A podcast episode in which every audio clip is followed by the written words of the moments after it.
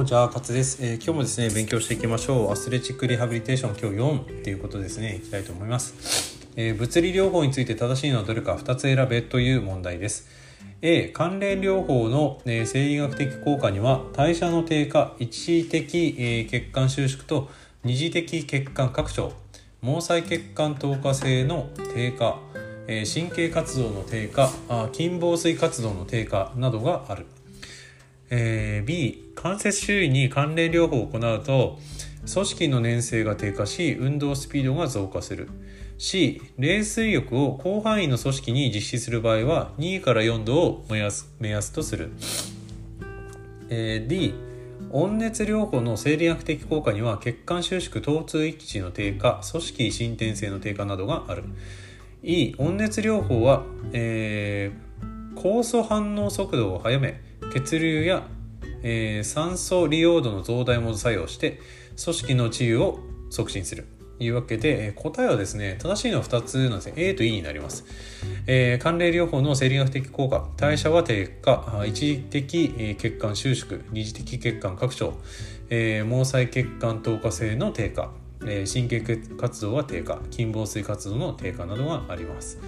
えで温熱療法は酵素反応速度を速め血流や、えー、酸素利用度の、え、増大も作用して組織の治癒を促します。えー、いうわけで他のところで言うとですねうんと、えー、関節周囲に寒冷療法を行うと組織の粘性は低下じゃなくて上がりますね。はい。硬くなっちゃいますね。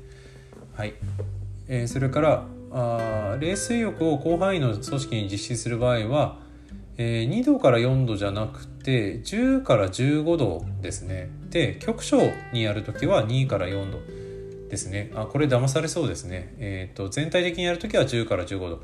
局所でやるときは2から4度ということになります、えー、それから温熱療法の生理学的効果には、えー、血管の収縮じゃなくて拡張ですね。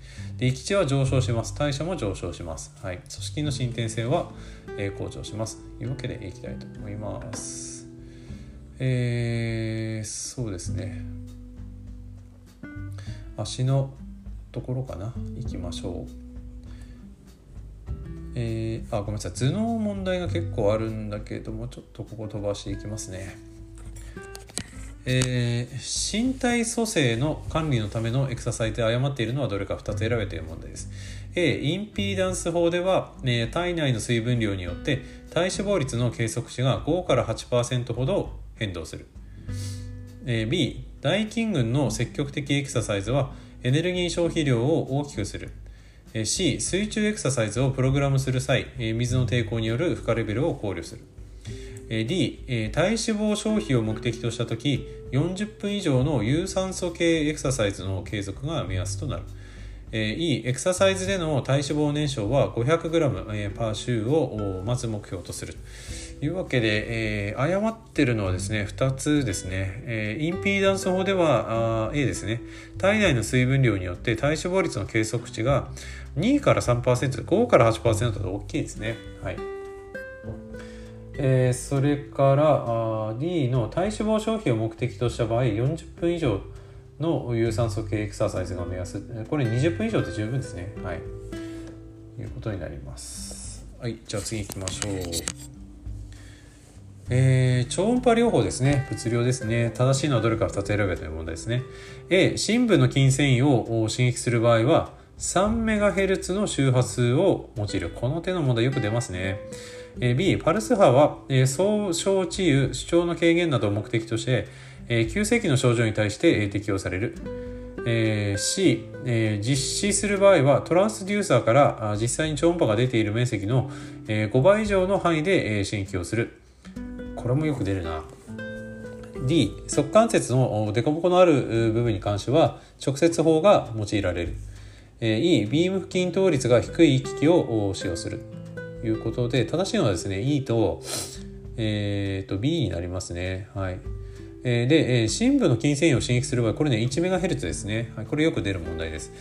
それから、あと実施する場合はトランスデューザーから実際に超音波が出ている面積のえ、これね、これもよく出るんですよ。2倍以上の範囲で刺激します。はい、2倍あ2倍以内ですね。2倍以内の範囲で刺激します。であと凸凹のある部分これはですね水中法が用いられますはい、えー、次行きましょう、えー、ストレッチングについて誤っているのはどれか A 適用は筋の短縮や連縮に起因する機能障害である。B スタティックストレッチングにより筋活動は抑制される。C クイックストレッチングには、えー、急激な伸長を加えるため筋短縮の改善に有効である。D ダイレクトストレッチングは周辺組織を介して筋繊維を直接的に圧迫する。E 関節の運動軸に注意することが重要である。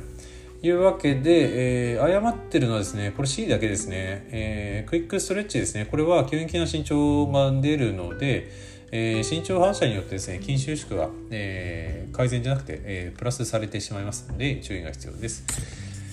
はい、えー、物理療法いきますね、えー。関連療法について正しいのはどれか2つ選べという問題です。組織の粘性は低下する。B、霊能現象や末梢循環障害は、えー、近畿である。C 生理学的効果として一時的血管拡張と二次的血管収縮がある。おちょっとおかしくなったぞ。ちょっと待ってね。はい、えー、クリッカーですね。クリッカーを用いる場合は水と塩を5対1の割合で入れる。はい。えー、それから冷水浴は広範囲の場合は10から15度、えー、局所の場合は、えー、2度から4度で、えー、実施するということで、えー、これさっきもね似たような問題ありましたよね。はいちょっと読んでいきましょう、えー、正しいのはですね B と E だけになりますね。例の現象や末梢循環障害近畿であります関連療法ね、えー、組織の粘性はですね、え低下じゃなくて粘性、えつまり硬くなっちゃうとこれは増加になります。で C の生理学的効果として一時的血管収縮ですね。で、二次的血管拡張ですね。これも間違いそうになります。で、クリッカーを用いる場合は、水と塩はこれ3対1です。はい。で、冷水浴は広範囲の場合は10から15度、局所の場合は2から4度ですね。えこれちゃんと覚えておきましょう。広範囲は10から15、局所の場合は2から4。はい、えじゃあ行きましょう。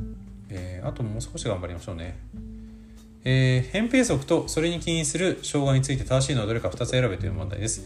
A、扁平足に関連するスポーツ障害には外反母趾、周状骨疲労骨折、画側炎などがある。B、母趾外転筋の肥大は見かけ上扁平足の誤認を引き起こすことがある。C、扁平足の場合、測定腱膜のトラス機構の機能不全が生じる。D、扁平足を有する箇所は、典型的に半長膝、それから頸骨概念、えー、それから側部海外をえー、伴う、えー、E 頸骨の湾曲や硬い周囲筋の緊張度合いなどはそれほど扁平足に関与しないというわけで2つ選べという問題ですね。えー、正しいのはですね、えーと、A と B になります。扁平足に関する機能障害には外反母趾だとか周状骨骨折、画側炎などがあります。えー、それから母趾外転筋の肥大を見かけ上、扁平足の、えー、誤認を引き起こすことがあります。で、えー、っとですね、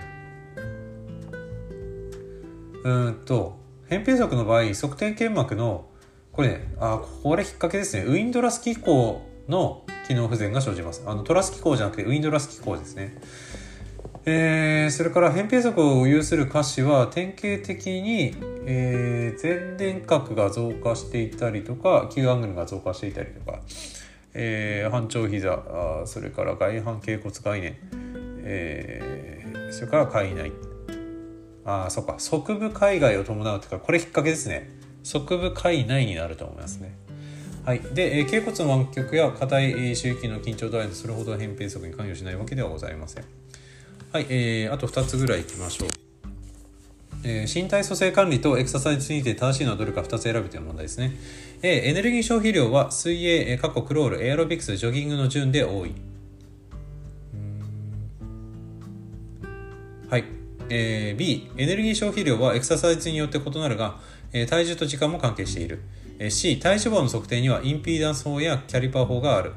えー、D、陸上での 500m のジョギングによる運動負荷は水中での50秒のジョギングによる運動負荷に匹敵する。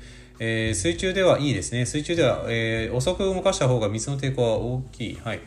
正しいのはですね、これ B と C だけですね。エネルギー消費量はエクササイズによって異なるが異なるが、体重と時間も関係しています。それから体脂肪の測定にはインピーダンスのキャリバーがあります。でエネルギー消費量ですね。これは、えーと、順番的にはですね、水泳ジョギングエアロビクスです。水泳ジョギングエアロビクスですね。えそれから水中での50秒っていうのは陸上でいうと 500m のジョグじゃなくて 200m ジョグと匹敵するというふうに言われているそうです。はい。で水中ではですね早く動かした方が水の抵抗大きいですねはいじゃあラストやっていきましょうえっ、ー、と物理療法多いですねえー、正しいのは2つ選べ、えー、どれか、えー、A エネルギー変換療法はパルス時間を短く、えー、刺激周波数を高くすることで非温熱効果が得られる、えー、B 寒冷療法は、えー、電動冷却法対流冷却法気化冷却法に対別される、えー、C 急性期の超音波治療は連続波を用いる、D、電気刺激療法は、直流電直流通電療法交流通電療法パルス通電療法に対別される。でパラフィン療法は熱伝導率が大きい。はい。というわけで、答えはですね、正しいの2つってことだったんですけど、えーと、B と D になりますね。関連療法は電動冷却対流冷却気化冷却ですね。関連療法は電動対流気化ですね。はい。データキー、まあいや、と次に D ですね。電気刺激療法は直流通電、えー、交流通電、えー、パルス通電に対別されます。この3つ覚えておいた方がいいですね。で、えー、パラフィン療法ですね、これ熱伝導率小さいんですよね。熱伝わりにくいです、パラフィンはですね。あのなのですぐ熱いってならないです。